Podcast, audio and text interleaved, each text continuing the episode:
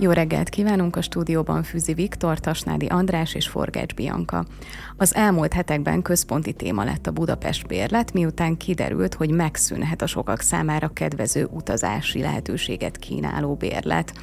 Ugye ez egy kicsit szövevényes ez a történet, mégpedig picikét másképp lehet hallani Karácsony Gergely interpretációjában erről a történetről, mint mondjuk más forrásokból, illetve vannak források, amiket hiányolunk, például Lázár János megszólalását én személy szerint eléggé hiányolom a témában.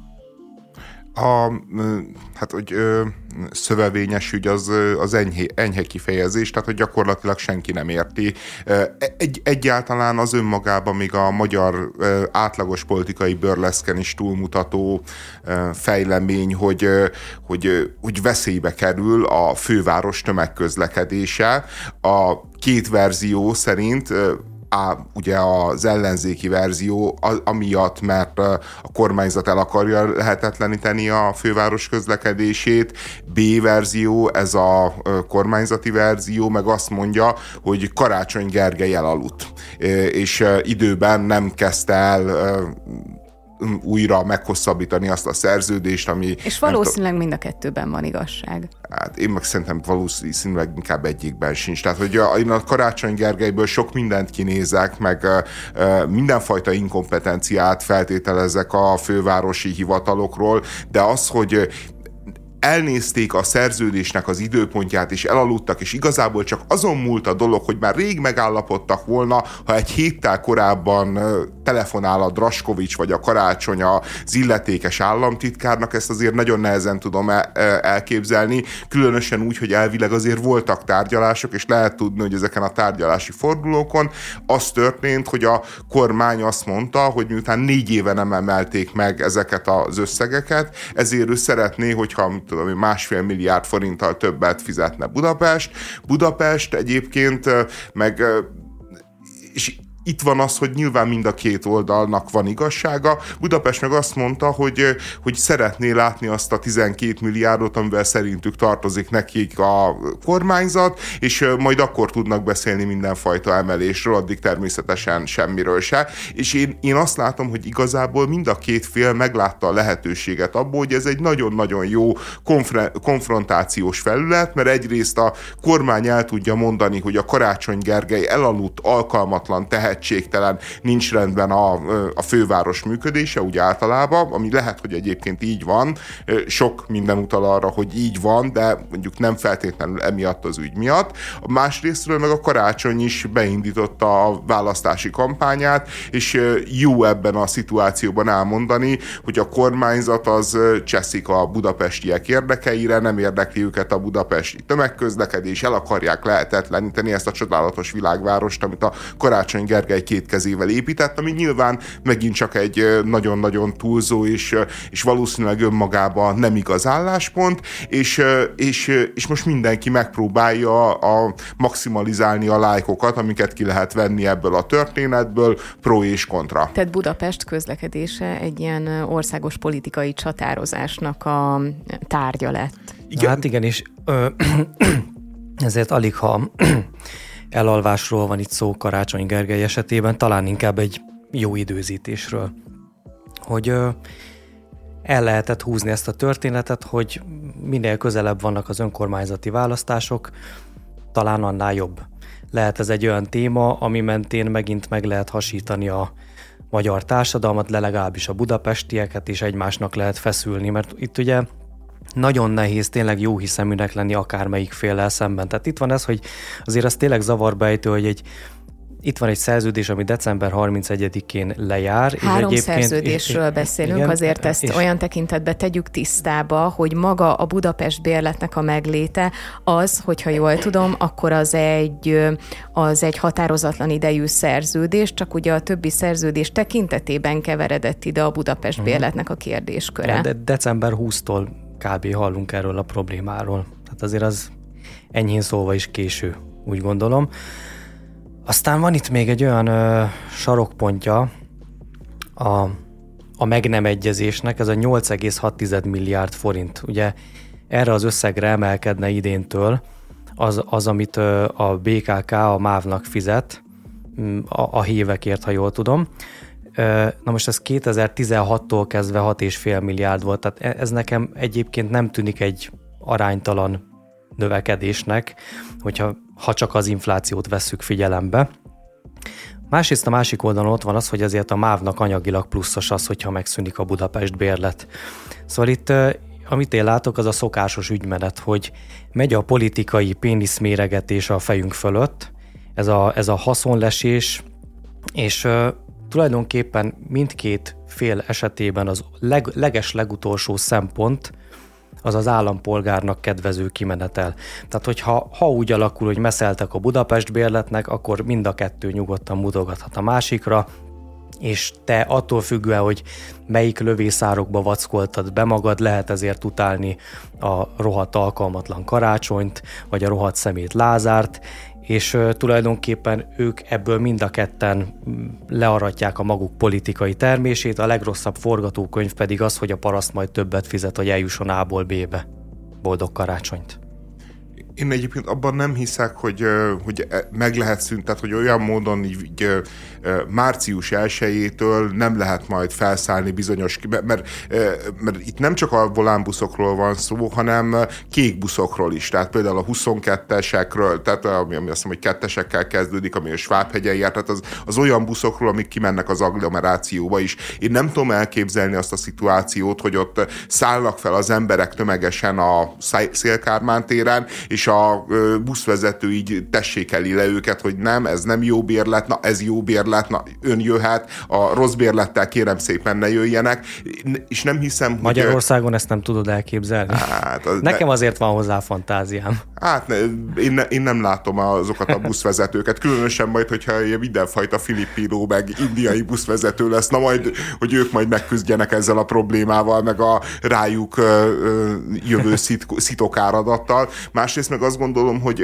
hogy teljesen nevetséges maga az a gondolat is, de hogyha megtörténik, akkor én örömmel visszavonom, és akkor sokkal rosszabb lesz a véleményem a magyar politikai elitről, hogy, hogy egy világvárosnak a közlekedését, a működését ilyen módon, meg ilyen, ilyen gyerekes eszközökkel veszélyeztessék. Én azt hiszem, hogy ez egy tipikusan ilyen kommunikációs gumicsont, ami, ahol egyébként a aki nyerni fog, az, az az én érzésem szerint a Vitézi Dávid, aki talán nem tudjuk, de talán a Fidesznek is a főpolgármester jelöltje lesz, vagy lehet, aki ugye ebben az ügyben egy nagyon sarkos álláspontot képvisel, mind a, mind a két féllel szemben erőteljes kritikát fogalmaz meg, mind a karácsonyjal, mind a Lázárral szemben. Elmond egyébként fontos dolgokat, amik azt hiszem, hogy, hogy egyébként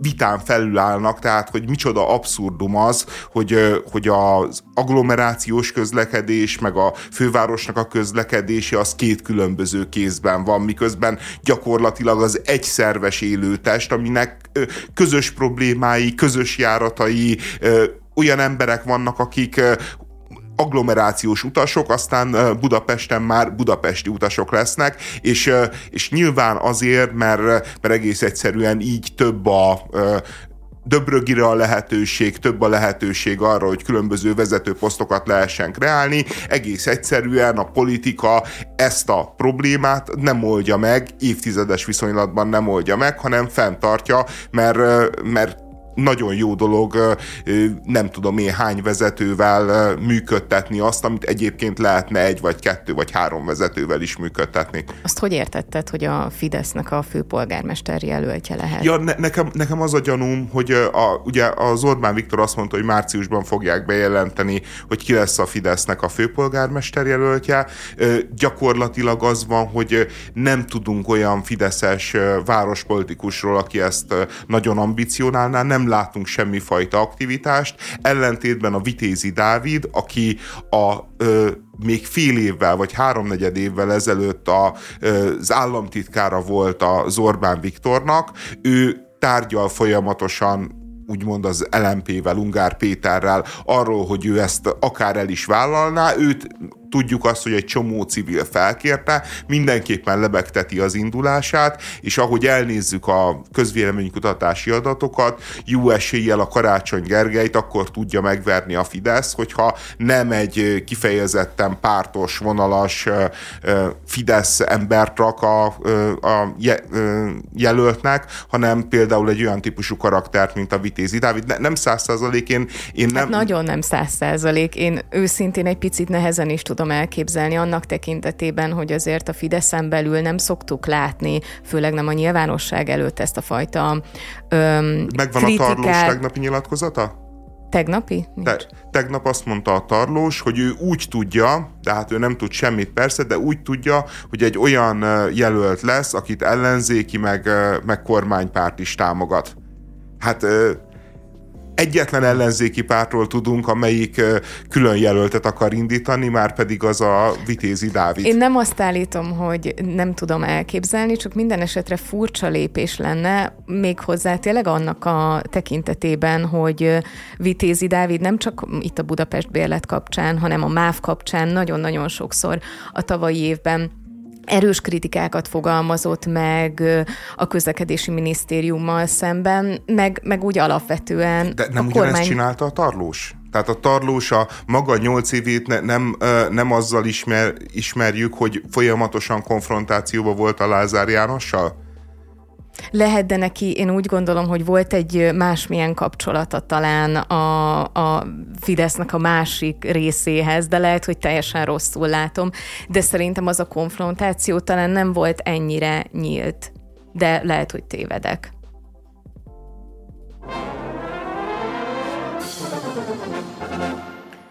Továbbra sincsenek biztonságban azok, akik az Árpád hídon közlekednek. Legutóbb egy nagyjából 160-nal száguldozó álmokfutót kaptak lencse végre, természetesen nem a rendőrség, hanem egy civil autós fedélzeti kamerája.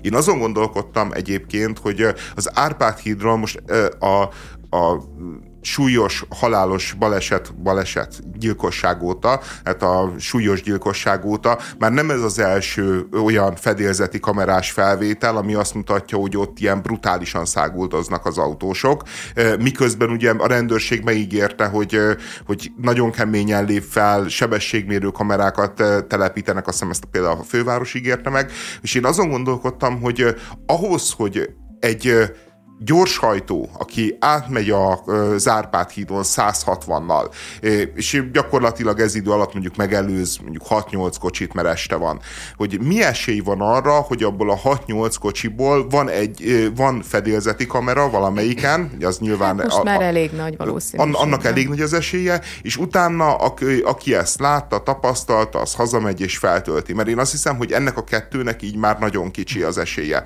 Tehát az a helyzet, hogy ha hogy, hogy még mindig az van, hogy szerintem 10 vagy 20 ilyen esetből egy, ha felkerül, de lehet, hogy inkább alul lövöm, mert lehet, hogy százból egy kerül fel a, a, az internetre, meg a különböző közösségi oldalakra, és gyakorlatilag ez azt mutatja, hogy az tényleg egy folyamatos potenciális életveszély bárki számára, aki ott közlekedik, mert nyilvánvalóan az autós társadalom egy része az, az úgy tekinti azt a hidat, mint egy gyorsulási pályát. Hát igazság szerint úgy gondolom, hogy az Árpád híd most emiatt a baleset miatt kiemelt figyelmet kap, de nagyon-nagyon sok ilyen hely van Budapesten, tehát abszolút a baleset miatt nagyon felkapta a sajtó, teljesen jogosan, mert egy, egy nem azt mondom, hogy példátlan gázolásról beszélünk, de de összességében azért ez ritka. A tavalyi évben talán kettő ilyen eset volt az Árpád hidas, illetve volt még egy a Nagykörúton egy villamos megállóban történt gázolás, ami így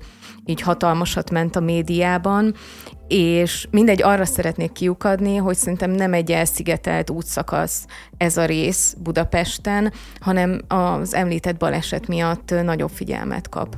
Hát én úgy három-négy éve laktam egyébként a Szentendrei út mellett, ott is gyakorlatilag az egy, egy tudott dolog volt, hogy ott gyorsulási versenyek zajlanak éjszakánként. Most ugye nemrég volt az a szigorítás, hogy ha, ha letrafiz a rendőr, akkor akkor gyakorlatilag zéró tolerancia van a gyorshajtással szemben. Tehát, hogy mindegy az, hogy mit tudom én, te 50 helyett 51 elmentél, akkor is, akkor is utánad mehet és megbüntethet. Itt ebben a szigorításban egyébként ugyan, ugyanaz az érzésem, mint az alkohol, alkoholt érintő zéró tolerancia kapcsán, hogy itt valójában a kisembernek az egzecíroztatása, meg a pénzbeszedés a cél. Szóval úgy tűnik, hogy az államnak azért túlzottan megéri a gyorshajtás sem, hogy érdemben tenyen ellene, ugyanis kiket tart ez vissza?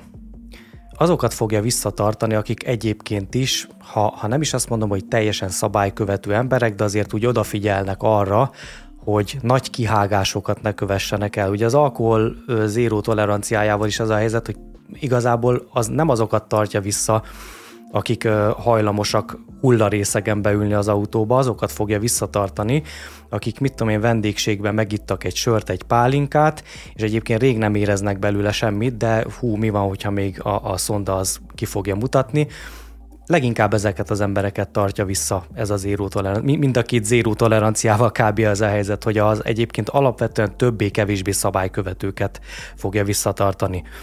Azért volnának itt dolgok, amiket érdemben lehetne tenni, azért, hogy a közlekedés biztonságosabb legyen, hogy egyebet nem mondjak, ez már egy létező technológia, átlagsebességmérés, ami úgy néz ki, hogy van egy egy hídon például tökéletesen egy hídon, alkalmazható. Igen, igen, igen. Tehát, hogyha más nem, akkor ilyen szakaszokon, mint az Árpád híd, ez, ez, ez megvalósítható lenne ahol fölhajtasz, ott is megmér, megméri a sebességedet, ahol lehajtasz, ott is megméri, és akkor gyakorlatilag kiszámolja, hogy, hogy te mennyivel rongyoltál át az Árpád hídon.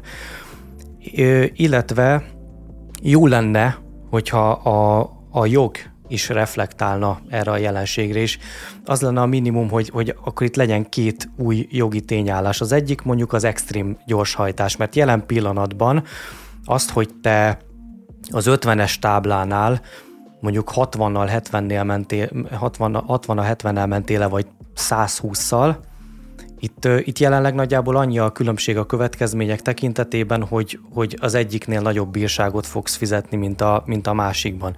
De hát azért itt jó lenne, hogyha mondjuk előéleti pontok járnának ezért, vagy akár a jogosítványnak a megvonása, hogyha nem is végérvényesen. Az a probléma, hogy ezek elméletben működnek, tehát elméletben van pontrendszer, csak nagyon-nagyon kevés az olyan sofőr, akitől valóban elveszik a jogosítványát ilyen okból kifolyólag, mert sokszor hajtott mondjuk gyorsan. És persze ennek kapcsolata van azzal, hogy hogyan mérnek, milyen típusú méréseket alkalmaznak, és ennek az eredményei. Hát amikor megtörtént ez a baleset, utána nem sokkal kihelyeztek egy sebességmérőt az Árpád hídhoz, és megtanulták meg az emberek, lett, hogy előtte le kell lassítani egy kicsit. Meg lett az eredménye, hogy nagyon sokan hajtanak gyorsan az Árpád hídon, igen, és igen. akkor köszönjük szépen. Lehet, Ura. hogy bizonyos szakaszokon valamennyit lassított ez a kamera, de összességében nem, nem értünk el ö, eredményt, hanem, hanem következtetéseket vonunk le, és még az, hogy olyan intézkedéseket hozzanak, ami valójában eredményt fog hozni, azt szerintem még hátra van. De szerintem tényleg a minimum lenne, hogy legyen ilyen kategória, hogy extrém gyorshajtás, tehát hogy valahogy különböztessük már meg azt az embert, aki, aki 120-szal megy egy 70-es táblánál attól, aki mondjuk 80-nal. Tehát azért van különbség. És egy másik kategória is benne, lehetne, ez a gyors, nincs? gyorsulási verseny. Utána néztem, nem, nincsen. Aha, nincsen. Durva. De pontok tekintetében eltérő pontok járhatnak, hogyha, tehát annak függvényében, hogy mennyivel lépett túl a sebességhatárt, nem?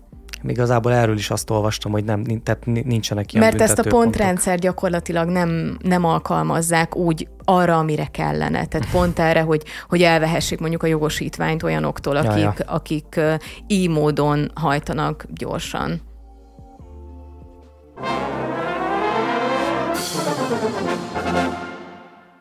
Azt azért figyelembe kell venni, hogy Azaria és Szoboszlai már nem magyarok tehát nem magyar mentalitással dolgoznak és gondolkodnak.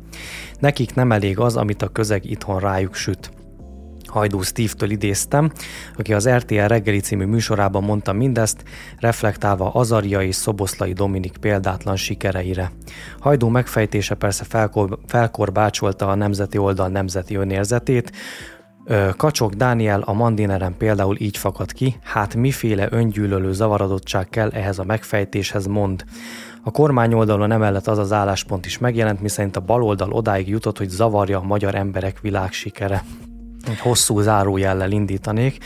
A fideszes megmondó emberek akár 50%-ban egyet is érthetnének Hajdú Steve-vel. Noha gazember, mert hát hogyha igazi hazafi lenne, akkor miért nem Hajdú Pisti, ugye?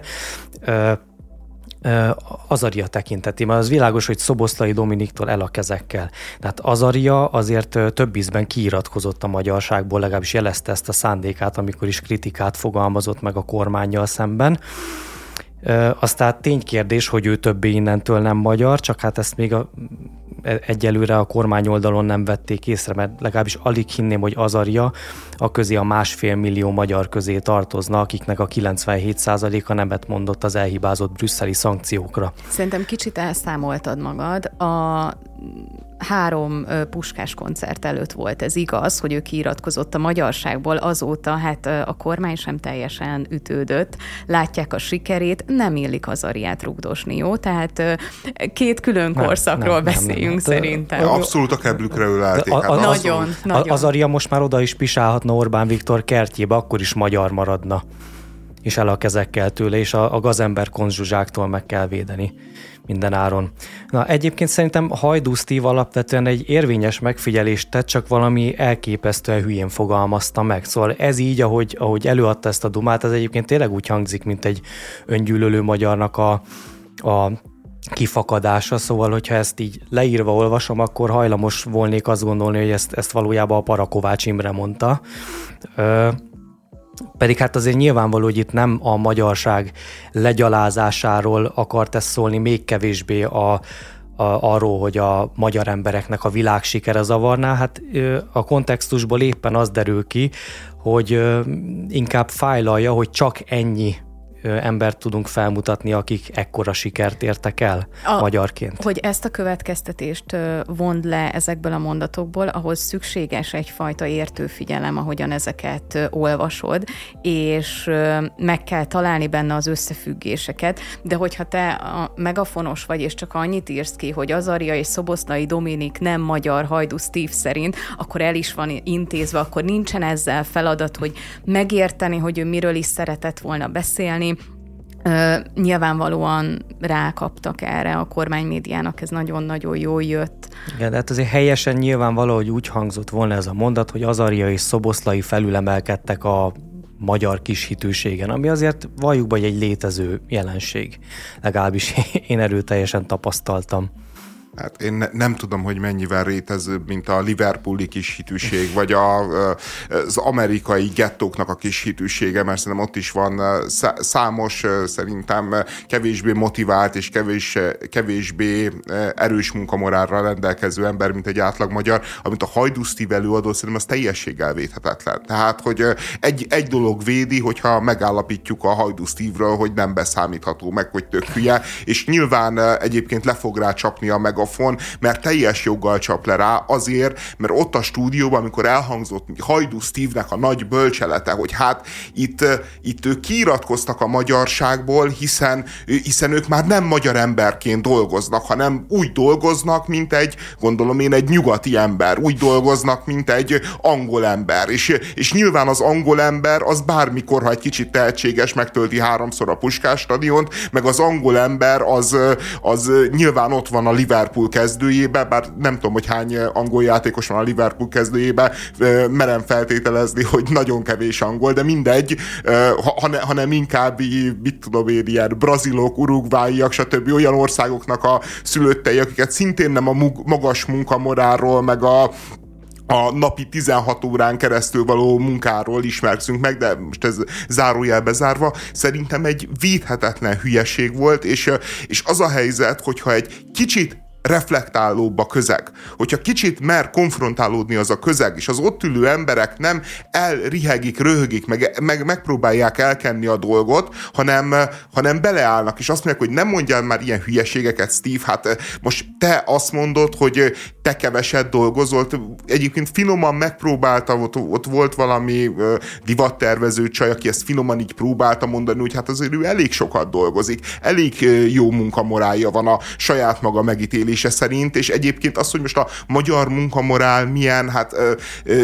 nyilván sokfajta statisztikát lehet erre hozni, semmiképpen sem vagyunk egyébként egy olyan státuszba a világ összehasonlításba, ami a Hajdu Steve-nek a kifakadását indokolta volna. Itt egész egyszerűen az van, hogy a Hajdu Steve egy országos sztár, a balliberális világnak egy reprezentánsa, a heti hetes egykori szereplője, aki, aki beült az RTL reggelibe, és úgy gondolta, hogy na most én dobok egy Adi Endrét. Csak hát amikor az Adi Endre megfogalmazza maga kétségeit, meg a maga ö, kritikáját a magyar társadalomról, akkor, akkor az intellektuálisan tartható és intellektuálisan vállalható, és egyébként nincsen benne ez, a, ez az ilyen mély gyarmat, ö, gyarmatiság, ahogy ő azt mondja, hogy hát itt ők már nem magyarok, mert, mert ők, ők már jobbak, ők, ők már valami, már talán németek, már, ta, már talán, talán angolok, hát ki, ki tudja, hát itt, itt azért vannak ilyen übermensch népek, ahova így fel lehet emelkedni. Tehát, hát, szerint... Ez, ezt a részét én is fájlalom egyébként. Én de is nem ezt mondta. De nem ezt mondta, hanem szerintem pont, hogy arra akart kiukadni, hogy, hogy egy nemzetközi szintérre léptek. És szerintem ez volt a mondani valója, hogy egész más Magyarországon ismertnek, zenésznek, focistának lenni, mint egy nemzetközi ringben. Én így értettem ezt a mondani valót, és ebben a tekintetben szerintem igaza van. Hát meg, az, meg, meg, meg az, hogy magyar... A, Azaria nyert Grammy-t, most ne, ne haragudjál. Nem, de azért, hogy... le, nem, nem, nem, de azért és látjuk, a, a nemzet, hogy... És az a nemzetközi szint, hogy háromszor megtöltik a puskás, mert hát itt azért volt mondjuk nemzetközi szinten jegyzett zenekar, mondjuk a Rammstein, akinek nem sikerült háromszor megtöltenie a puskást, tehát hogy... Nem, de érezzük sok... a különbséget, hogyha mellé teszünk bármilyen ma népszerű magyar előadót, ezt nevezhetjük bárhogyan, hogy, hogy mi a különbség, de érzünk valamit, hogy az azaria más, mint azok az előadók, akik úgy, úgy Magyarországon népszerűek. És hogyha valamit meg akarsz ebből érteni, és nem feltétlenül csak kifakadni, hogy hogy lehet ilyet mondani, félre ne érts, nekem sem annyira tetszik ez a megfogalmazás, de hogyha mögé akarok nézni, én értem azt, hogy ő mit szeretett volna mondani. Igen. Van egy van egy önsorsrontó gát nagyon sok embernek a gondolkozásában, hogy ez magyar sajátossága, abban nem vagyok biztos, sőt, szerintem nagyon-nagyon sok olyan ö, tulajdonság van, legyen akár jó, akár rossz, amit ilyen dogmaként használunk, hogy ez a magyarság. Le. Csak amennyiben ez a furmányosság, vagy a balsors, vagy bármilyen pozitívnak gondolt, vagy vélt tulajdonság, akkor ezt büszkén viseljük, hogy ez a magyarság. Hogyha ez átfordul negatívba, valamilyen negatív tulajdonságról beszélünk, akkor meg rögtön jön az, hogy hát, hogy magyar gyűlölő, hogy lehet ilyet mondani, a magyarok nem ilyenek. Csak a pozitív ö, ö, tulajdonságokra, illetve dolgokra lehet gondolni, hogyha magyarságról beszélünk. Na ez szerintem nincsen rendben, hogyha ha lehet pozitív tulajdonságokat is társítani a magyarokhoz, akkor lehessen negatívat is, vagy pedig felejtsük el, hogy mint nemzet mi ilyenek vagyunk, meg olyanok vagyunk, meg amolyanok vagyunk. Hát a nagy nemzeti önérzet az ugye a, a, az úgynevezett nemzeti érzelműség az nem engedi meg az ilyen szembenézést, mert az, az csupa póz, csupa külsőség, és ezért folyamatos hazaszeretett demózásban kell lenned. A nemzeti érzelmű az a, az a leértékelt ecseri piacos hazafi tulajdonképpen. Egy hazafinak nem kell demózni a, a, azt, hogy ő szereti a hazát, mert hát tettekben megmutatkozik, így akár megengedheti magának a nemzetostorozást is. Na most itt nem Hajdú Steve-ről beszélek, hanem mondjuk arról a különbségről, ami egy Adi Endre meg egy Bajer Zsolt közt van, és ami ordít. Ö, és ö, a, az önkritika ha, ha valami, akkor az önkritika az nagyon is nemzeti, hogyha, hogyha az rendesen van csinálva, és annak tényleg egy, egy szembenézés az eredménye, és, és, és itt a Hajdú Steve, amit elmondott, tényleg való, való igaz, tehát az Andrásnak igazat adok, valóban gyarmatias ez a megfogalmazás, tehát formailag számomra is problémás, tartalmilag viszont olyasmit vélek kiolvasni belőle, amit egyébként én is tapasztaltam, ha más a tinédzser koromnak a széltében, hosszában, amikor zenéltem, én azt hallgattam mindenfelől, hogy Magyarországon a zenélésből nem lehet megélni, ez itt nem Amerika, ne álmodozzál, inkább keressél reális célokat, stb. És ezeket egyébként a legjobb szándékkal, de hát ettől függetlenül ha, ha van egy ilyen célod, akkor annak a viszonylatában ezt hallgatni, az igenis mérgező. Tehát, hogyha azért az a tapasztalat, hogy egy kisgyerek azt mondja, hogy rockstar akarok lenni, akkor arra a válasz az egy ilyen kedves mosoly. Ha egy tinédzser azt mondja, hogy rockstar akarok lenni, akkor ott azért már egy ilyen lesajnáló mosoly, hogyha felnőttként mondod ezt, akkor meg a pofádba röhögnek. Azért alapvetően ez a tapasztalat. Nem tudom, hogy mennyire magyar sajátosság, de hogy Magyarországon ez egy, ez egy létező és nem kis probléma, az biztos. De hogyha ha Hajdu Steve kis hitűségről beszélt volna, akkor, akkor er, erről lehetne végtelenségig beszélni. Szerintem Inkább arról beszél, egy, hogy visszahúz a közeg. Egyébként, hogy mondjam, hogy, hogyha Amúgy. valaki, tudod, ne rockstar akarjon lenni valaki. Tehát, hogy én szerintem az az első pillanat, mondjuk a gyereknél nyilván elnéző az ember, de már egy tininél nem. Tehát, hogy, hogy önmagában a rockstárság az, az semmi. Legyen, legyen egy zenei mondani valója, legyen egy üzenete, és azzal, hogyha jól csinálja, akkor nyilván rockstar rockstar le, lesz, az már nagy probléma, hogyha te rockstar akarsz lenni. Tehát, De nem ö, ezt érezzük ott, ott ma, már... hogy, hogy ez a, ez a karrier cél, hogy rockstar legyek, és egyébként, hogy Igen. zeneileg van-e hát, mondani való. Jó, de most ezt a rockstar be lehet helyettesíteni nyilván... űrhajóssal is tetszés szerint, tehát igazából jó, most de, de, ő, de ő nem a kis hitűségről beszélt, hanem arról, hogy mi magyarok, a magyar emberek, azok nem dolgoznak elég keményen, nem rakják oda elég rendesen magukat, senki, még nem a nagy, csak erről még Hajdu Steve se. De hát ezt, ezt mondja szó szerint, szerint mi nem akarunk dolgozni. Meg és, azt és, is ez, mondja, és én Hajdu meg... Steve-nak egyébként a munkáltatója helyében nagyon megfontolnám ezeket a mondatokat, és azt mondanám, hogy Steve, azért ez így nem mehet már tovább. De, de... azt is mondja, hogy nekik nem elég az a közeg, amit itthon rájuk süt amit tehát, hogy amit itthon ö, találnak, amivel itthon szembesülnek, az nekik nem elég. Ezt is mondja, és talán így érdemes ezt a mondást értelmezni, mert, mert ez is elhangzik, és ez, ez szerintem nem az, hogy lusták vagyunk, hanem pont, amit Viktor előbb elmondtál, hogy, hogy ebben a közegben te értsd meg, hogy egy kisember vagy, tudd, hogy hol a helyed, Igen. és hogyha valaki ezen felül tud emelkedni, én úgy gondolom, hogy Hajdu Steve erre gondol, igen, erre a mentalitásra. Igen, az a probléma, hogy ez az a mentalitás, amivel egyébként ö, kiemelkedő tehetségeket is ö, vissza lehet rugdosni a, a futószalag mellé a gyárba. Ebben mondom, hogy létezik igazság, csak és el tudom képzelni, hogy van néhány olyan skandináv ország, meg Svájc, ahol ne, nem ez az uralkodó attitűd, de abban biztos vagyok, hogy, hogy Manchester külsőn, hogyha azt mondja valaki a szüleinek, hogy én akarok lenni az új David Beckham, ugyanazt a lesajnáló mosolyt fogja kapni, mint amit Magyarországon mond a, mond a szülő, vagy tesz a szülő, vagy tesz a környezet, amikor azt mondja, hogy én akarok lenni az új, nem tudom én, akárki. Az egész önseg segítő könyv, irodalom, ami a kb. arról szól, hogy így az álmaidnak, és, és akkor sikeres legyél, és nincsen határ, az, az azért működik nagyon, mert egyébként ez a fajta pessimizmus, vagy realizmus jelen van minden társadalomban, és egyébként helyes is, hogy jelen van, mert az a helyzet, hogy, hogy szerintem mind a kettőben van igazság, mert egyrésztről motiválni is kell a gyereket, és azt mondani, hogy, hogy igen, próbálj meg tenni az álmaidért, másrészt meg ne hülyítsünk embereket azzal, hogy,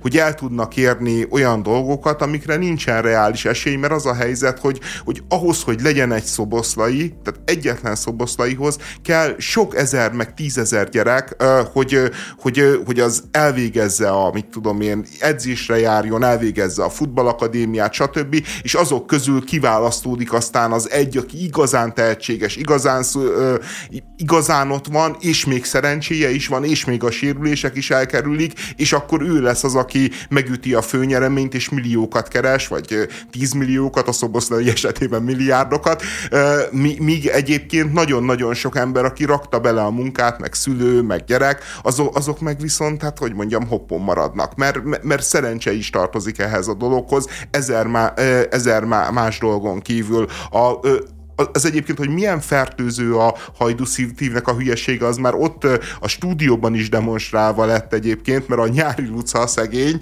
az hát próbálva így csatlakozni a, a, az idős, komoly, bölcs emberhez, az mindjárt meg is jelent, ki is jelentette, mint a Z-generáció képviselője, mert egy 20 éves író csaj, egyébként egy nagyon értelmes valaki, mindjárt ki is jelentette, hogy a Z-generáció világszinten versenyez, nem ezt a kultúrát nézi. Tehát ő meg mindjárt egy ilyen generáció, tehát hogy a magyarság problémából mindjárt egy ilyen generációs erényt faragott, és azt mondta, hogy hát itt van egy Z-generáció, ami már világszinten versenyez. Miközben ez hát szerintem legalább akkora hülyeség, mert a magyar Z-generációnak a 90-95 a nyilván nem versenyez világszinten, mert egész egyszerűen miért is versenyezne világszinten, amikor Magyarországon akar állást, Magyarországon akar karriert, stb. stb. Tehát mindegy, figyelj, végtelenül rossz és végtelenül korlátolt mondatok, ami nyilván abból fakad, hogy az ember beül egy stúdióba és próbál nagyon okosnak, meg nagyon bölcsnek látszani. Ez, ez sokunkkal előfordul egyébként ebben a szakmában, és, és ilyenkor rossz, meg, meg vállalhatatlan dolgokat mond, csak, csak még mindig meg lett volna rá az esély, hogy miután neki esik a megafon, és ez esetben szerintem egyébként joggal, azt mondja, hogy srácok, tök igazatok van, nagyon-nagyon hülyén fogalmaztam, és de, de ez, ez már nem fér bele, ez már a nagy hajdú Steve-nek a nimbuszába, meg, meg munka, meg magyarság iránti alázatába, vagy nem alázatába már nem fér bele.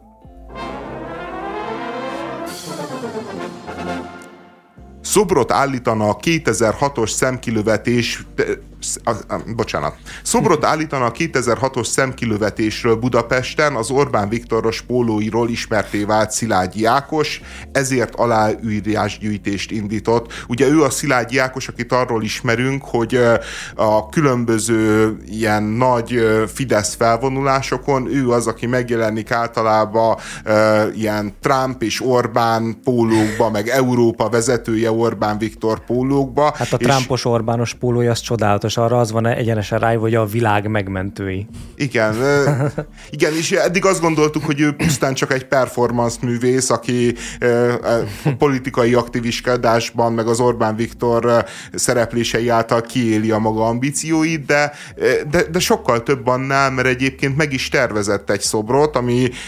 ami... Ez ugyanúgy performance művészet. De, de nem, hát most egy szobrot tervezni szerintem azért az sokkal több, mint performance. Ezt meg kellett rajzolni, és egyébként nem néz ki rosszul az a szobor, kicsit ilyen túl romantizálja az eseményt, azt látjuk, hogy a, egy eleső tüntetőt látunk, és egy má, akinek éppen kilövik a szemét, és egy fölé hajoló másik tüntetőt, még szerintem sokkal jobb lenne a szobor, hogyha egy rendőr hajolna fölé, egy rendőrterrorista éppen, ahogy ütlegelni próbálja, de, de, de inkább a szolidaritásra helyezte a művész ez esetben a hangsúlyt. Ez a, a népnemzeti gicsnek az iskola példája.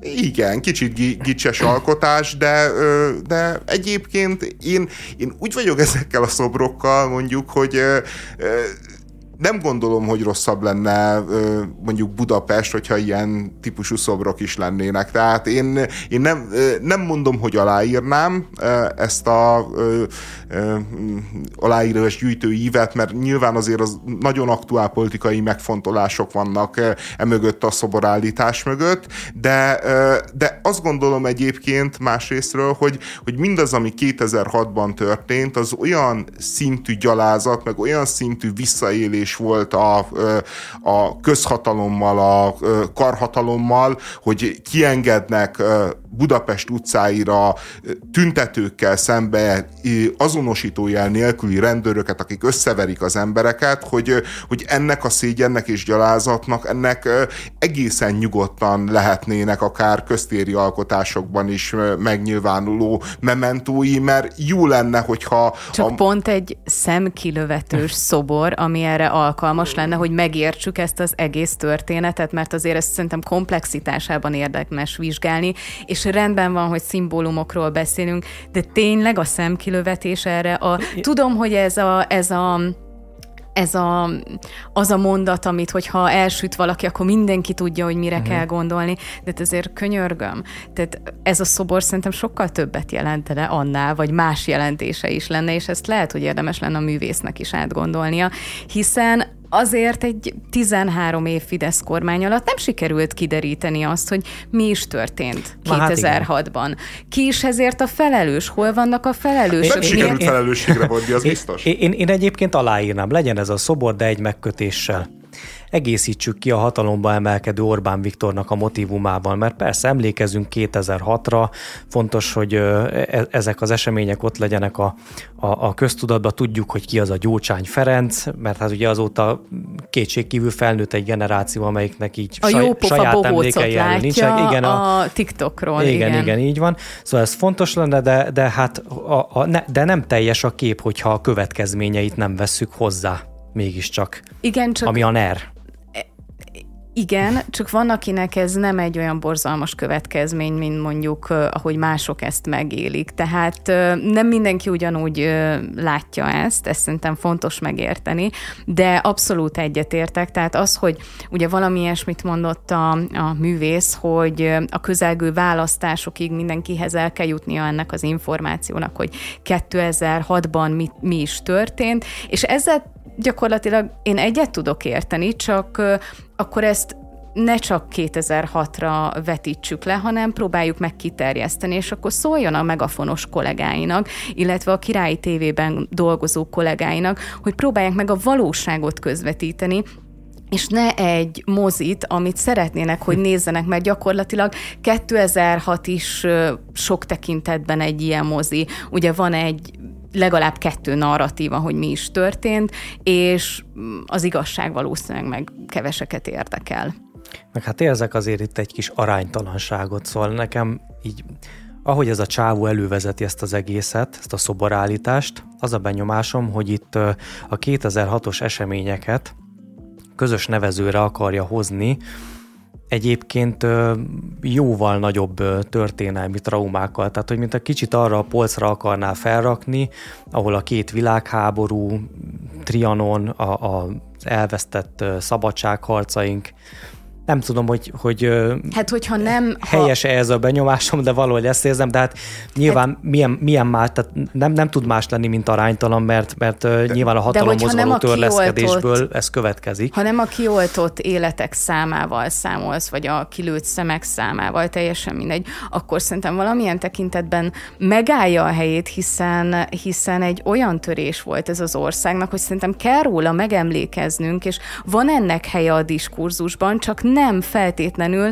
egy ilyen szobor formájában hát nem, nem, nem, a következmények nélkül. Hát nem ezzel az elcsöppenő szentimentalizmussal, amit, amit az a szobor hmm. megjelenít, szóval hogy inkább, inkább valahogy tanulságokat kellene levonni, amiket nagyon úgy tűnik, hogy nem sikerült levonni, legalábbis abból, hogy a 2006-os gyalázat után a magyar társadalom az Gyurcsánytól Orbánig jutott, ez nekem nagyon úgy tűnik, hogy a megfelelő következtetéseket nem sikerült levonni.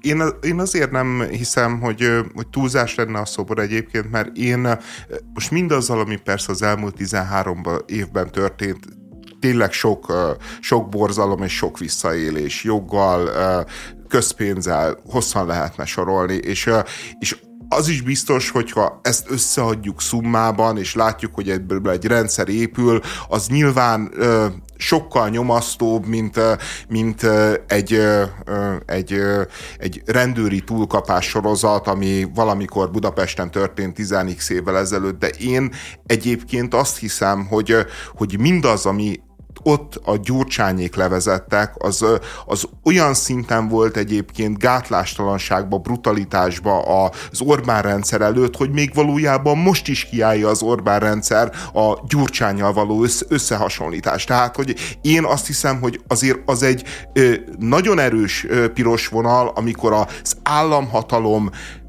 szétver agyonver embereket, persze, és nem persze, arról csak, van szó, csak, hogy ellopja a pénzüket, azért... hanem agyonveri őket, meg kilövi a szemüket, vagy vagy csak, csak, csak, pont, csak pont azért lenne visszás felállítani ezt a szobrot, mert az, aki ezt elkövette, az jelenleg az ellenzéket vezeti, és nem börtönben ül.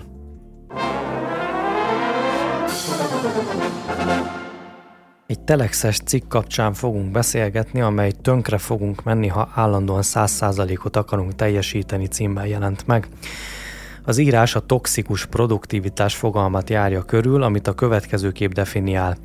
Egy olyan állapot, amelyben folyamatosan mindenáron hatékonynak, produktívnak és értékteremtőnek szeretnénk érezni magunkat.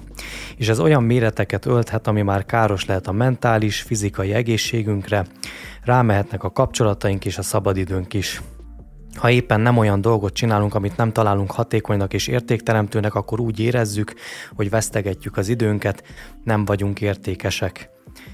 Ez a toxikus produktivitás, ez nekem egy nagyon új fogalom, viszont megvilágító erejű. Ö, első bekre formailag ö, olyannak tűnik, mint ezek az ilyen ö, mesterkélt új hullámos fogalmak, hát kapásból, amit így eszembe jut, ez a toxikus maszkulinitás, ugye, amit így sokat emlegetnek mostanság. Viszont míg például a toxikus maszkulinitás az, az számomra úgy a korszellembe illeszkedik, addig ez a toxikus produktivitás, ez meg inkább kifelé mutat a korszellemből, amit valóban egy, egy kóros teljesítménykényszer jellemez. Tovább mennék, a toxikus maszkulinitás szerintem éppen azt nevezi meg helytelenül, amit a toxikus produktivitás egészen pontosan leír.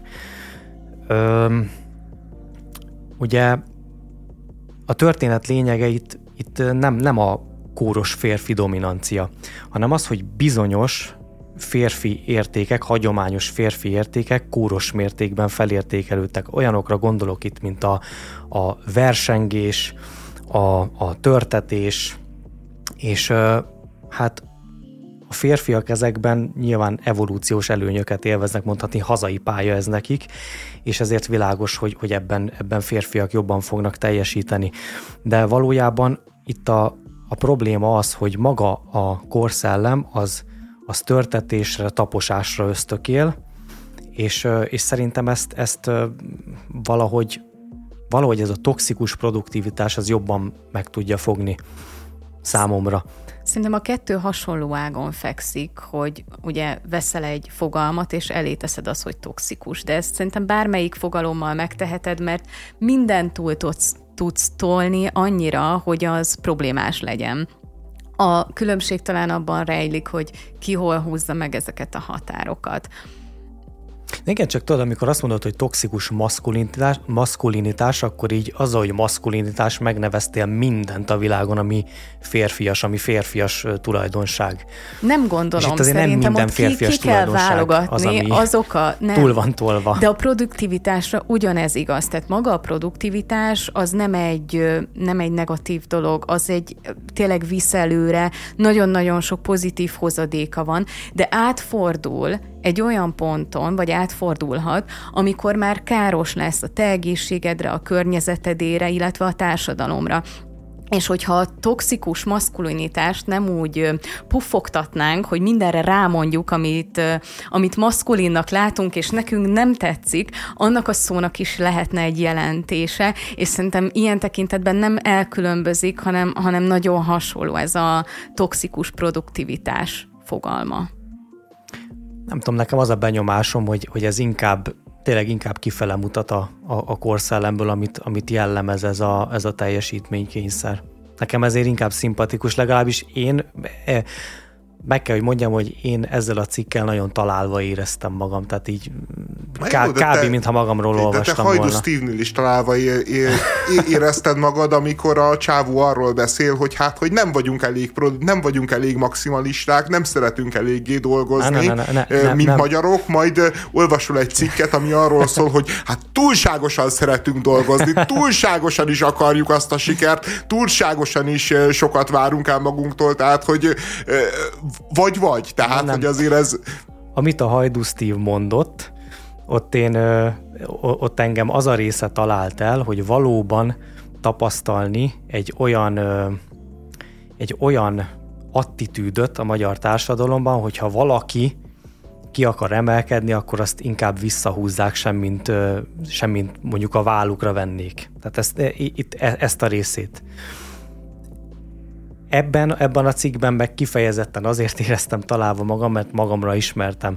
Na most itt, a, amiket leír a toxikus produktivitással kapcsolatban, hogy, hogy az, hogy te folyamatosan teljesítmény kényszerben vagy, az a végén tulajdonképpen elvezet egy ilyen, egy ilyen patópál paradoxonhoz, ami úgy néz ki, hogy annak ellenére, hogy te folyamatosan teljesíteni szeretnél, meg hasznosan eltölteni az idődet, végül mégis oda jutsz, hogy, hogy, hogy mivel folyamatosan erre koncentrálsz, és, és nem vagy hajlandó rendesen kipihenni magad, ö, időt szánni arra, hogy feltöltődjél, hogy mit tudom én, családdal, barátokkal legyél, a vége az lesz, hogy tulajdonképpen mindent is halogatni fogsz, így tolod magad előtt a teendőidet, amiből persze egyre több van, és egy ilyen spirálba kerülsz. És, és gyakorlatilag nem fogsz, nem fogsz soha a végére érni, de nem fogod soha kipihenni sem magadat. És, és szerintem ezt a jelenséget, ez a, ez a fogalom, hogy toxikus produktivitás, ez, ez elég jól megfogja. A, nekem annyi volt az újdonság ebben a toxikus produktivitásban, hogy a, hogy a munkaalkoholizmust azt, azt jól ismerjük, ugye, amikor valaki állandóan dolgozik, és állandóan napi 16 18 órába hajtja a karriert, hajtja a pénzt, és hogy ez a toxikus produktivitás annyiban más, ugye, az, hogy, hogy azt mondja, hogy nem pusztán arról van szó, hogy te mondjuk adott esetben állandóan dolgozol, hanem van egy folyamatos szorongás benned uh-huh. arról, hogy nem vagy értékes, vagy nem leszel értékes, ha nem fejleszted magad, és ez szerintem egyébként tényleg egy nagyon-nagyon je, nagyon-nagyon jellemző dolog a mai világban, amikor néhány év alatt szakmák szűnnek meg, amikor állandó nyomás van az emberen, mert mindig jön valami új kütyű, valami új dolog, és, és egész egyszerűen kijössz az egyetemről, mondjuk általában az egyetemről már egy 10-20 évvel megkésett tudással jössz ki,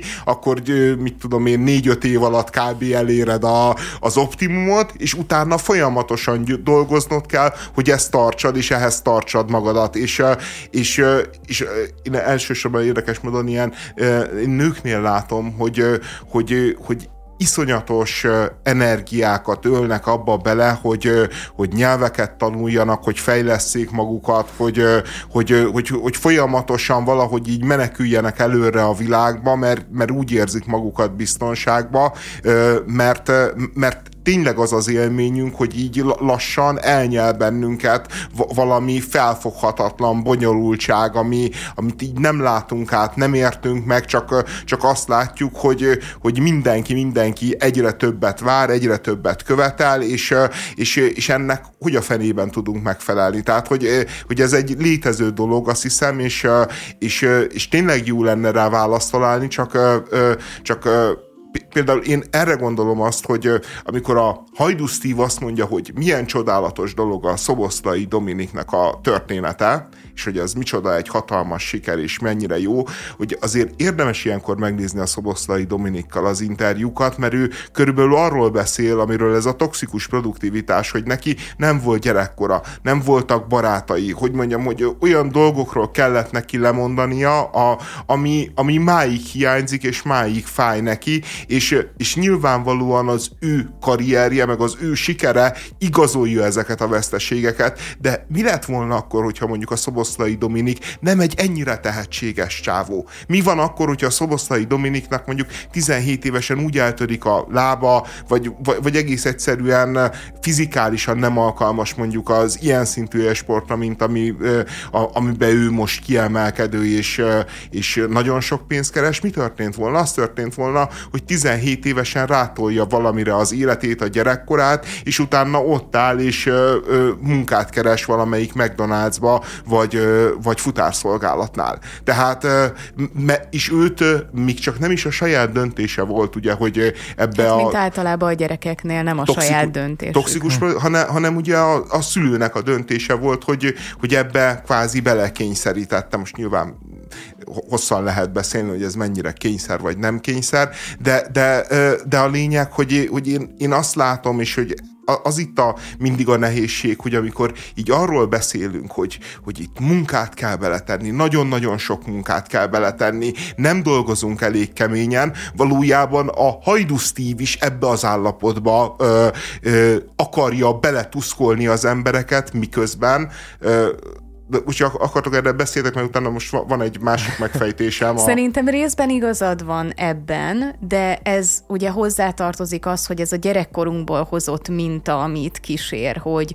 hogy a teljesítmény, az eredmény, ott van a, a dicséret, a pozitív megerősítés, és amikor meg nem hozod azokat az eredményeket, akkor ugye jön a, a a leszidás, mindenféle negatív dolog, a nem mehetsz ide, nem mehetsz oda, és ez az a minta, ami mindegyikünkben benne van szerintem, és valahol szerintem kicsit kilóg alóláb, mert világos a jutalmazás, csak nagyon sok esetben már a szeretet is ahhoz van kötve, és a Hajdú Steve szerintem ezt az egy ö, utat látja ebben, holott szerintem sem erről szólt, amit mondott, hogy, hogy az az egyetlen különbség Azaria és Szobosztai Dominik versus a magyarok között, hogy ők sokat dolgoznak, szerintem sem ezt mondta, de ott hirtelen azt a, azt a fonalat tudta felvenni, hogy nagyon keményen dolgoznak ezek a srácok, amiben valószínűleg igaza van, tehát szerintem vitathatatlan, csak nem feltétlenül ez a,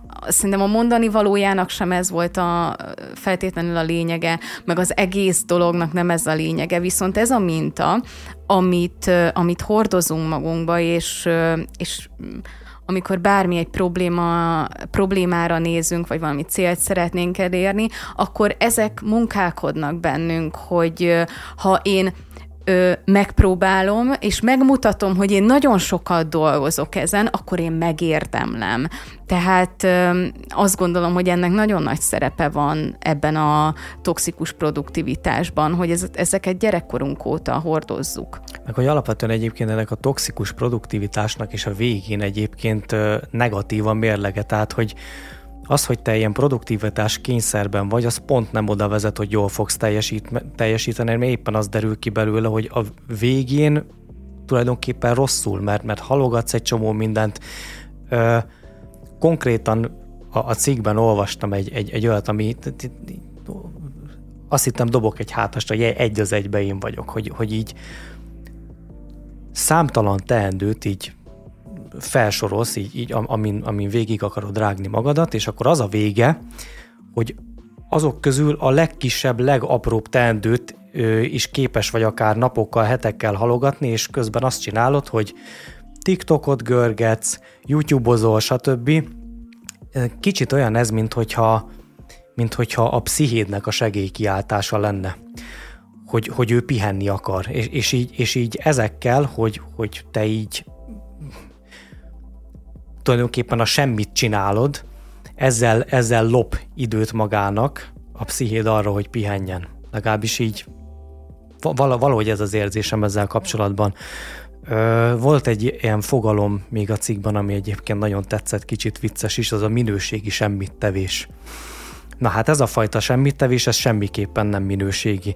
De alapvetően egyébként ez egy ez egy olyan fogalom, amire azt tudom mondani, hogy nem volt eddig ilyen fogalmam, hogy minőségi semmittevés. Ez a két dolog, hogy minőségi, meg hogy semmittevés, nagyon más helyen voltak a fejemben, de azt kell, hogy mondjam, hogy hiányzott ez a fogalom. Tehát számomra rávilágított egy hiányosságomra. Tehát szóval ez, ez a minőségi semmittevés az, amire én például képtelen vagyok.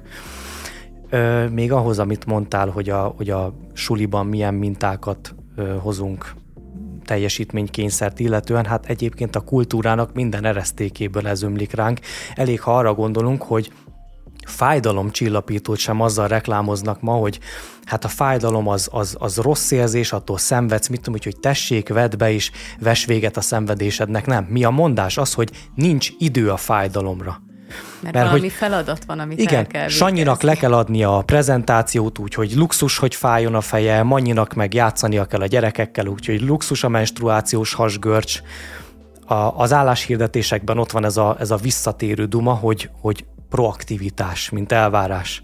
Terhelhetőség. Ilyen, totál mérgező HRS duma, szerintem érző ember nincs a földön, aki ezt így hétköznapjaiban használná ezt a kifejezést, hogy proaktivitás, meg proaktív.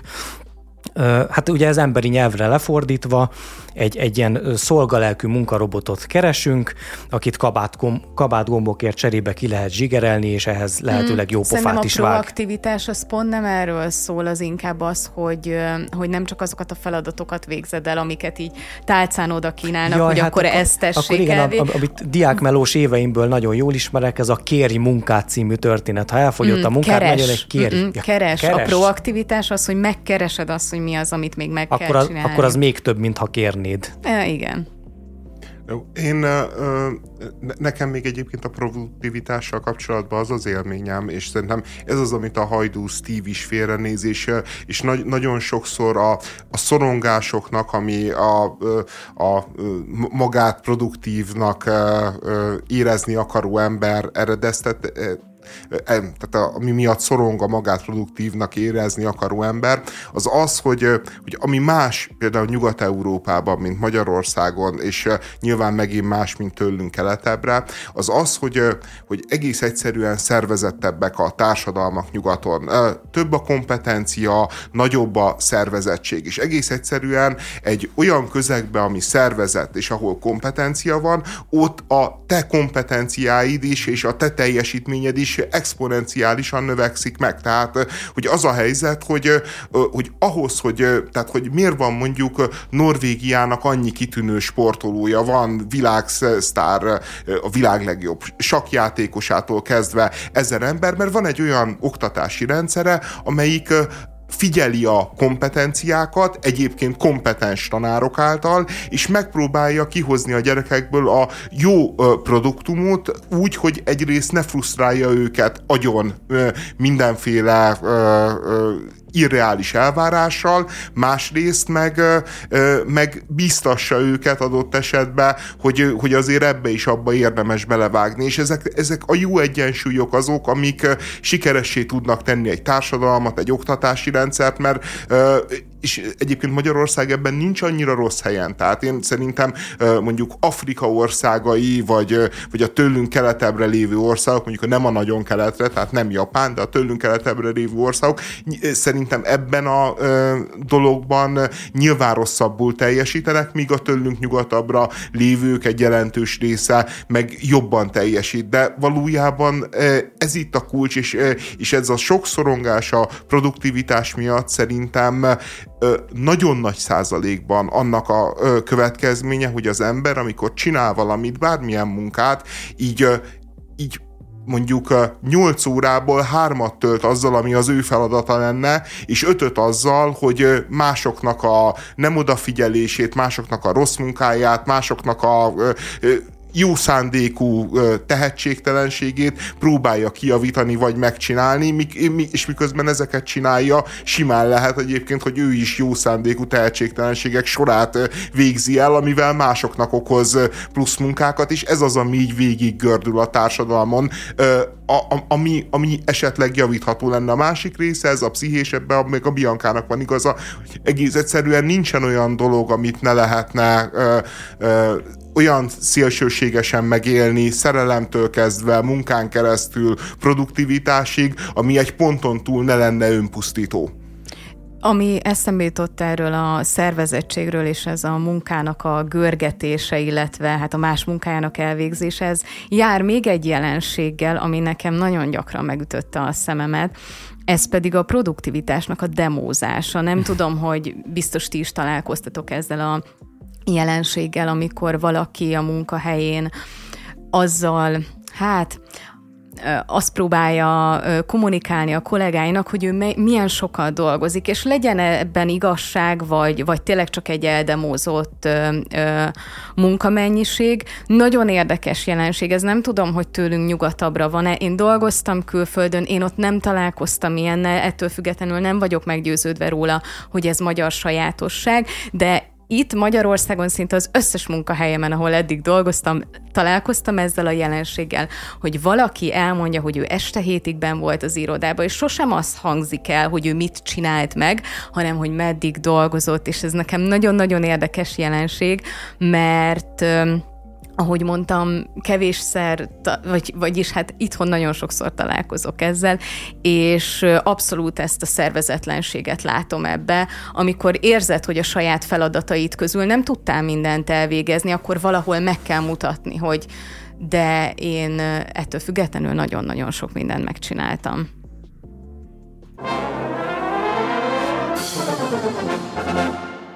Rengeteg plegyka és találgatás után a BYD hivatalosan bejelentette, hogy Szegeden építik meg az első európai autógyárukat. Hát röviden a szegedi gyáruk lesz az európai stratégiájuk következő lépése. A gyár szakaszosan fog épülni, és várhatóan több ezer új munkahelyet fog teremteni.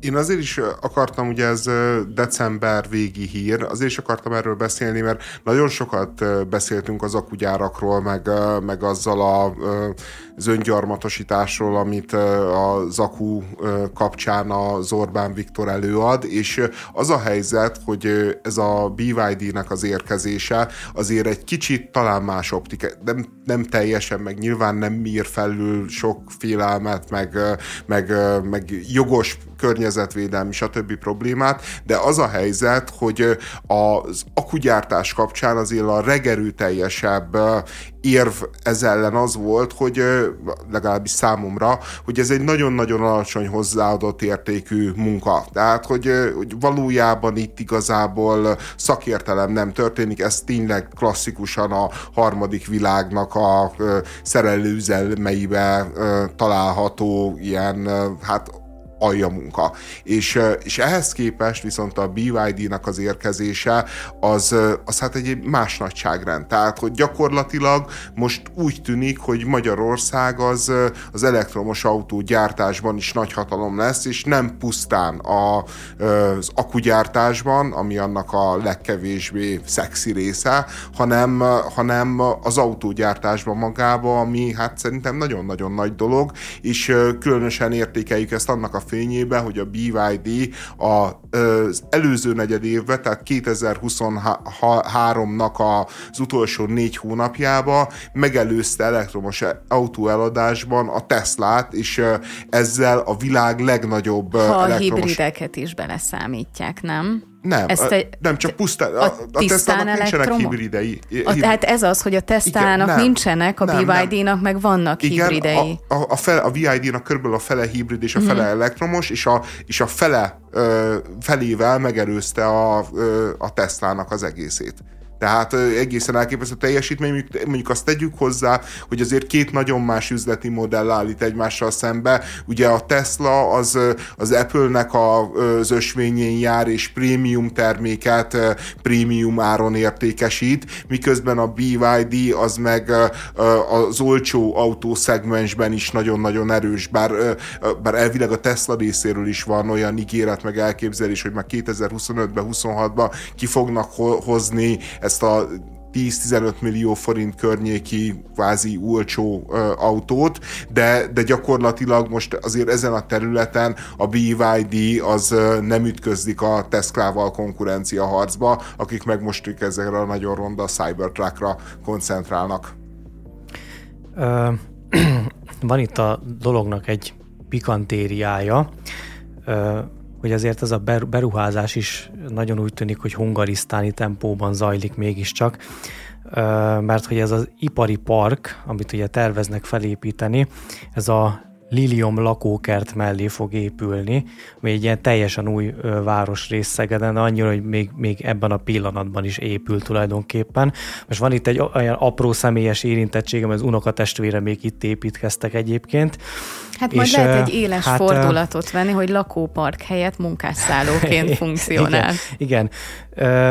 Na most azért hozzátartozik ugye, hogy aki itt vett vagy épített házat, azt az abban a hiszemben tette, hogy egy ilyen csendes kertvárosi részbe fog költözni, egy ilyen kifejezetten ilyen családbarát környezetbe. Hát alapból ilyen jellemzően fiatal kis családosok, akik, akik így jelenleg itt laknak, és hát nekik azért vannak aggodalmaik. Az egyik, hogy az 502-es elkerülő utat meg fogják hosszabbítani, és ennek egy új szakasza az gyakorlatilag a kertek alatt fog ö, ö, Futni. Futni, igen, köszönöm szépen. Ö, aztán nyilván megfogalmaztak ilyen aggodalmakat, soha, hogy aku, akugyártás is esetleg a, a lehet, ami hivatalosan olyan nem. gyárépítés, ami ne járna ilyen típusú áldozatokkal vagy kompromisszumokkal az ott élőknek, tehát hogy, hogy azért... Tehát, tehát Hozzátartozik úgy, úgy az, hogy, hogy, hogy az autópálya túloldalán is van egy elég nagy terület, ahová szintén megépíthető volna. Tehát ezt De is... ki akartak cseszni az Ibolya lakóparkkal? Tehát, hogy az Ibolya lakópark az mindjárt felfedezett egy összesküvés. Most nem a kicseszés, de figyelj, most, most azért, hogyha belegondolsz, hogy azért most megé- megépül ott ez az ipari park, az például azért leverheti azoknak az ingatlanoknak hát az meg, értékét. meg is emelheti azoknak az ingatlanoknak az értékét, már általában a kínaiak ott drónokkal kutatják, hogy hol melyiket szeretnék megvenni, meg nem tudom hogy micsoda, meg azért a forgalom, tehát a forgalom az egy nagyon jogos érv egészen addig, amíg nincs elektromobilitás. Tehát ezek az elektromos autók azért nagyon-nagyon halkak. Tehát a töredéke hang... De, Micsoda ami... híve lettél itt egyik napról a másikra az elektromos autózásnak, én, András. Egy, én egyáltalán nem vagyok híva az elektromos autózásnak, de, de azért a megnövekedett forgalom, hogyha az elektromos autóban érkezik, mint nem tudjuk, hogy a BID-be hogyan... Jó, általában fognak... a legyártott új autók nem a lábukon vagy a saját kerekükön hagyják Igen. el a gyárat, ezt azért Igen, érdemes figyelembe venni. Jó, de feltételezhetjük, hogy egy elektromos autógyárba azért ez lesz a, az általános. Nem tudom, másrésztről megmondom azt, hogy, hogy, hogy elmondani, hogy az a lakópark, hogy oda a madárcsicsergés miatt mentek, és most ipari park épül mellettük, én ezt értem, meg, meg együtt is érzek, de az a helyzet, hogy, hogy na ez az, amire tényleg nincsenek megoldások. Tehát a világ változik, új hát most ipari nézd, az, jönnek az. Az, az, az azért szerintem a minimum minimuma lenne, hogy ha van egy ilyen beruházás, akkor legalább azokkal, akik mondjuk, akiket ez közvetlenül érint, mert mondjuk ott élnek mellette, azokat bevonva, azokkal konzultálva, ha már szeretjük ezt a konzultáció dolgot, és időről időre meg is tesszük, akkor, akkor azokkal konzultálva szülessenek meg a döntések. Világos, hogy egy új ipari negyed, vagy egy akár csak egy gyár magába kellemetlenséget okozhat. Szerintem nálunk az elmúlt időben ennek a mértéke és a tempója az, ami aggodalomra ad okot. Tehát az, hogy ennyire figyelmen kívül hagyják a lakosságnak az igényeit, ez szerintem problémás. És most nem azt mondom, hogy ha bárhol egy fűszálnak baja esik, akkor nem lehet ö, semmit csinálni, de azért tényleg látunk ö, ma Magyarországon olyan példákat, hogy tényleg a kertek végében van az akkumulátorgyár, vagy az akkumulátor hulladék feldolgozó üzem, ami mindenképpen problémás, és ezért van az, hogy bármilyen új beruházás csak szóba kerül, szerintem érthető módon az ember... a frász az ember. Pontosan, persze, érthető persze. módon. Igen, igen, mert itt azt szoktuk meg, hogy ha a hatalom azt akarja, hogy Sanyi bácsi kertjének a végében egy atomerőmű legyen, akkor az az atomerőmű az meg fog épülni. Még maximum Sanyi bácsinak a szomszédja ágálni fog ez ellen, de majd ők is elfáradnak, és Sanyi bácsi megtanul atomerőművel a kertjében élni. Tehát, hogy a Vagy magyar embernek alapvetően ez az élménye, hogy, hogy kb. ennyire tudja érvényesíteni az érdekeit a hatalommal szemben. Vagy elköltözik, de hát más opció igen. nem ha, ha, el, ha el tudja adni a, a, a, a házát, aminek atomerőmű van a kertjében persze.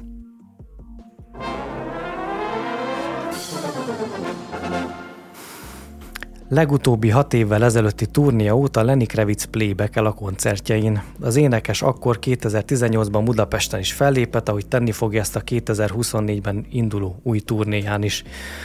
Hát nincs megjelent hír, amire ez ügyben hivatkozni tudnék, mert egy saját felfedezésről beszélünk. Történt ugyanis, hogy hát sajnálatos módon már, me, már bőven megvolt a jegyem a, az idei Lenny Kravitz koncertre, amikor én kedvcsináló gyanánt elkezdtem belenézegetni az elmúlt ö, évek koncertjeibe. Két dolog tűnt föl. Az egyik, hogy a az ének mintha nem mindig lenne szinkronban a szájmozgással. A másik, ami zavarbejtő volt, hogy bár tudtam, hogy Lenny Kravitz egyébként nagyon jól énekel élőben, de hát azért ennyire jól énekelni nem lehet. Szóval, hogy a, a, amikor tudjátok, így gyanúsan, gyanúsan ö, hasonlít a stúdió felvételhez az, amit élőben hallasz, az már önmagában gyanúra ad okot, na de én fogtam és letöltöttem ö, három különböző koncert felvételt, ugyanazt a számot, és így behúztam egymás alá Premiere Pro-ban, és hát mit ad Isten, az éneksávok azok százszázalékos fedésben voltak. Hát ez nekem egy, nekem ez keserű csalódás. Lenny De a Lenny Kravitz az nem vi- gitárvirtuóz elsősorban? Nem, nem, nem. Éneke, hát tulajdonképpen a Lenny Kravitz az egy multi-instrumentalista, tehát rockzenekarban nem tudsz mutatni olyan hangszert, amit ne tudna nagyon magas színvonalon megszólaltatni. Ehhez hozzátartozik az ének is. Ö, és ö, szóval nem is feltétlenül konkrétan Lenny Kravitzen szeretnék itt rugózni, hanem hogy beszélgethetnénk olyanokról, hogy milyen körülmények tehetik esetleg elfogadhatóvá, vagy egyenesen indokoltá a playback ha vannak ilyenek. De te nem mennél ki a koncertre, a Kravitz koncertre, hogyha tudod előre, hogy az playback nem, lesz? Nem, én biztos, hogy nem. Aha. Nem. Tehát, hogy ö, szerintem, szerintem egész egyszerűen ez, ez, ez tiszteletlenség a közönséggel szemben. Pláne olyas valakitől, aki egyébként ö, e, e, tehát nem, egyszerűen a Lenny Kravitz részéről nem látok erre észszerű indokot. Mert egyébként tudok mondani ilyeneket, tehát uh, nyilván, hogyha most így végigvesszük, hogyha van szó egy, egy, egy, egy rövid távú egészségügyi problémáról, ami mondjuk, mit tudom én, begyulladt a mandulája, mit tudom én, akármicsoda, ami, így, ami miatt nem tud ö, énekelni. Itt mondjuk ugye nyilván két eshetőség van, az egyik az, hogy lemond néhány koncertet a másik eshetőség meg az, hogy, hogy akkor playbekelni fog, de szerintem erről akkor illik a közönséget tájékoztatni. Aztán lehetnek hosszú távú egészségügyi problémák, amik miatt nem tud énekelni. Ebben az esetben szerintem azért az a legkorrektebb, hogyha akkor nem koncertezik, nem turnézik az illető, ameddig ez fennáll, vagy a B lehetőség megint csak az, hogy akkor elmondod, hogy ö, ezért és ezért én tátikázni vagyok kénytelen, és, ö, és akkor mondjuk a a, a jegyárakat is ehhez lőjük be. Hát jó, hogy, hogy hát nem fogsz egy élő éneklist kapni. A jegyárat annak függvényében meghatározni, hogy van-e playback vagy nincsen, azt szerintem egy picit furi, de az az igényed... Szerintem reális hmm, nem tudom. Az az igényed, hogy, hogy egy koncert előtt, mielőtt mondjuk értékesítik a jegyet, hogyha lehet előre tudni, jelezzék, hogy ez felmerülhet, vagy biztosan uh-huh. fel fog merülni, Igen. azt szerintem teljesen legitim hogyha te tudod, hogy egy olyan koncertre mész el, ahol nem tudom, akár a zenekar nem játszik el mindent ott élőbe, vagy az énekes nem énekel ki mindent ott élőben. Én, én azt gondolom, hogy joga van tudni a, a nézőnek, hallgatónak, viszont azért ezek a koncertek lényegében nem csak arról szólnak, hogy hallgatsz, hanem itt látványelemek vannak, itt nagyon sok mindent kapsz mellé, tehát azzal vitatkoznék, hogy szerintem lehet legitim egy olyan koncert, ahol sok olyan rész van, ahol nem történik meg valójában a, az az éneklés, mondjuk például egy színpadi elemnek a, a megléte miatt. Én ezt el tudnám fogadni, abban viszont teljes mértékben igazad van, hogy erről szerintem tájékoztatni kell a hallgatókat. Egyébként egy Backstreet Boys-tól én is könnyen elfogadom, mert az igazából nem igazán zenei produkcióként, inkább úgy, úgy szóval szórakoztatóipari produkcióként értelmezhető, de a Lenny Kravitz az viszont tényleg az egy ízig-vérig zenész csávó, tehát hogy ő tőle ez, hát így arcon vágja az embert. De hát ő is már 60 fölött van. Tehát a Dave Gehen le... is 60 fölött van, és élőben énekel. Én, én egyébként én mindkettőtökkel vitatkoznék, mert én szerintem az, hogy playback vagy nem playback, az teljesen lényegtelen. Tehát ez, ez a művésznek, meg a produkciónak az autonóm döntése, hogy mit hogyan szólaltat meg, mit hogyan csinál. A, tehát, hogy ez nem egy, nem egy sportverseny. Nem, nem arról szól, hogy, hogy látnunk kell, hogy Szoboszlai Dominik lefutja, mit tudom én, 10 másodperc alatt a 100 métert, és hogyha a, valami segítséggel csinálja, akkor, akkor az nyilvánvalóan csalás, mert hogyha felugrik egy mopedre közben, és úgy kergeti a labdát, akkor akkor nyilvánvalóan nem erre a sportágra neveztünk meg. Egy koncertélmény az arról szól, hogy, hogy, hogy egy, ott, ott, ott van egy komplex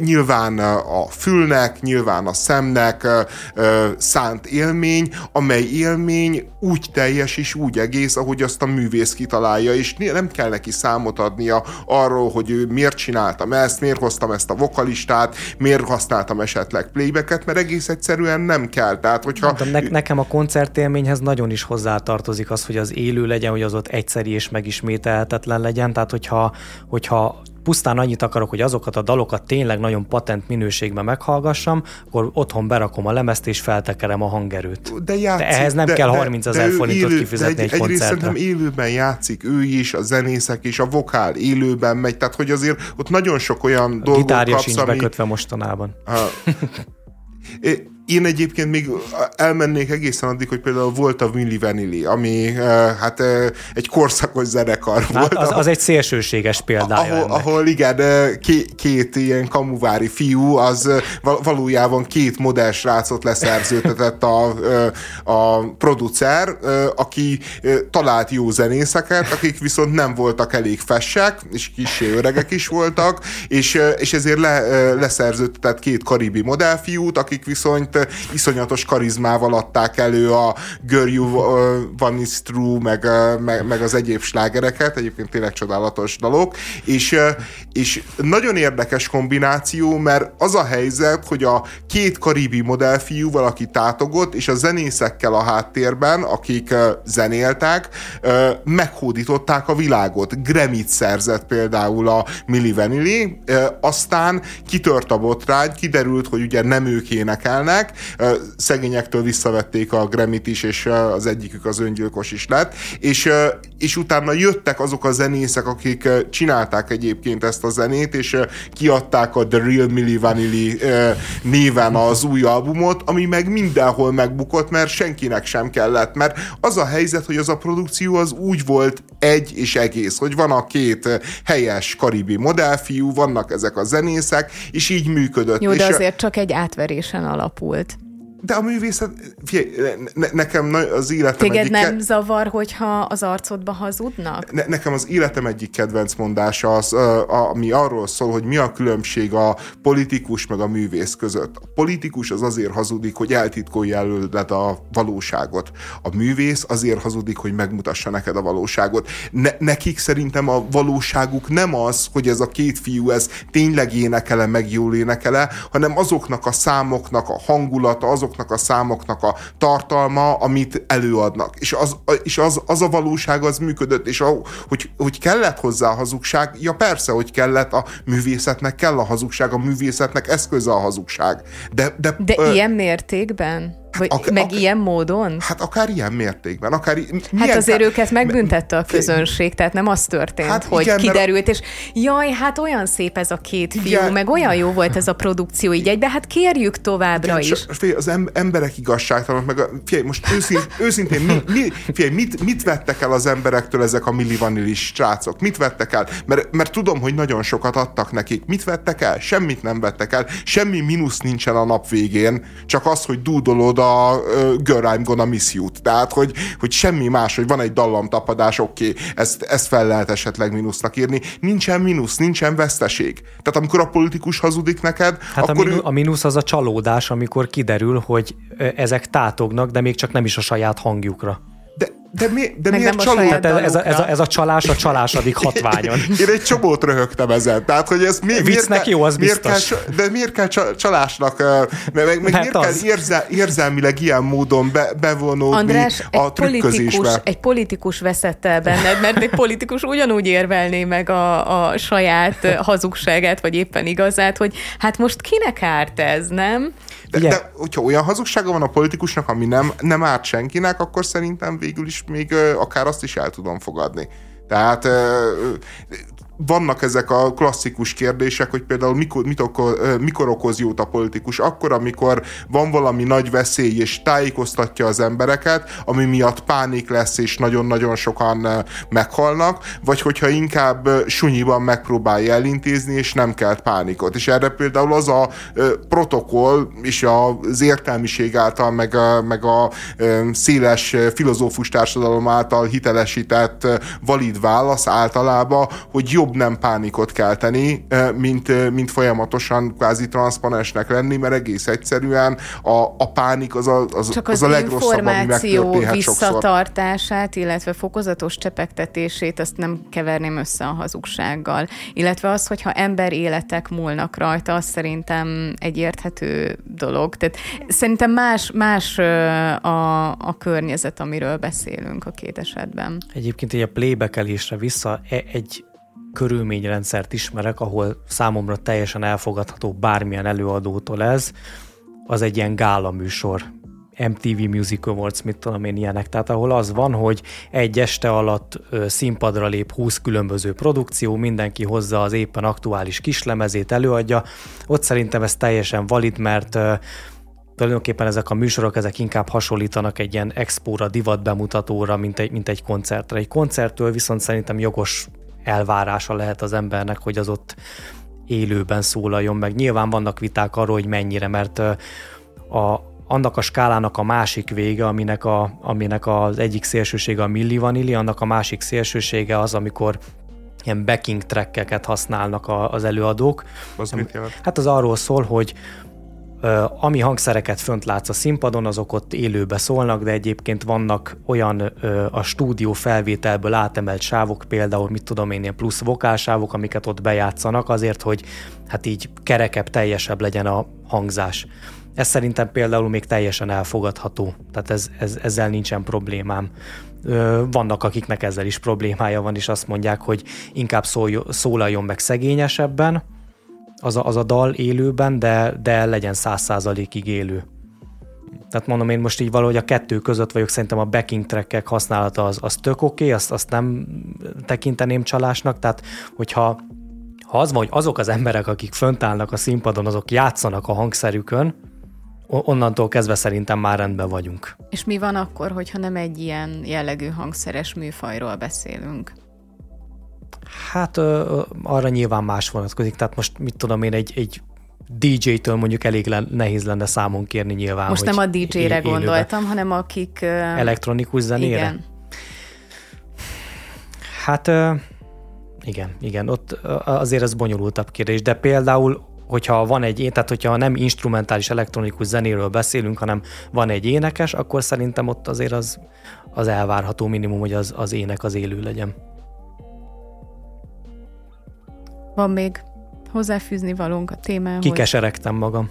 Hát nagyon sajnálom a elmaradó koncertélményedet, de jó hát, lesz az. De jó boldog lesz karácsonyt. Az, hidd, hidd el, Viktor, hogy nyugodtan menjél el, jó lesz az. Ne, ne, ne, nem kell az embernek ilyen teleépítenie magát mindenféle Különben is nagyon jól néz ki meg... a Lenny Kravitz 60 évesen, ki van gyúrva minden de meg biztos, hogy nagyon jól fog hát, játszani, nagyon ügyesen fog játszani, meg, tehát, meg, meg, meg, én szerintem az ember nem azért megy koncertre, hogy ott ugráljon, meg jól érezze magát, meg táncoljon. Ülőhelyen van.